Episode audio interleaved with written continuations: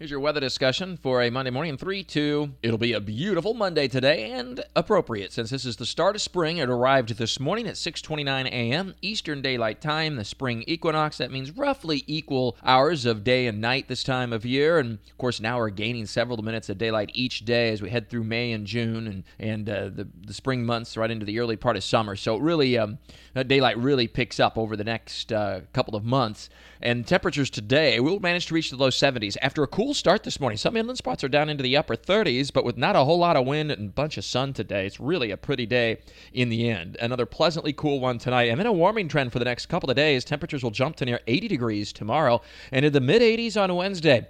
But yet another pretty strong cold front's going to work its way across the area Wednesday night into early Thursday. Now, this pattern change will only be a temporary one, but it'll bring a pretty gusty northeasterly wind off the chilly Atlantic for Wednesday night into Thursday. And Thursday night, there'll be some showers.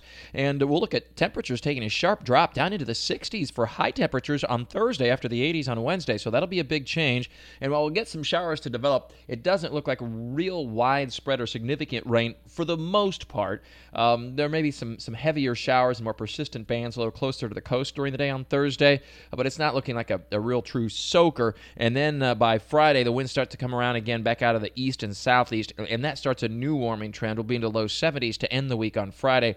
Still may see an isolated coastal shower, then even a little bit warmer as we head into the new weekend.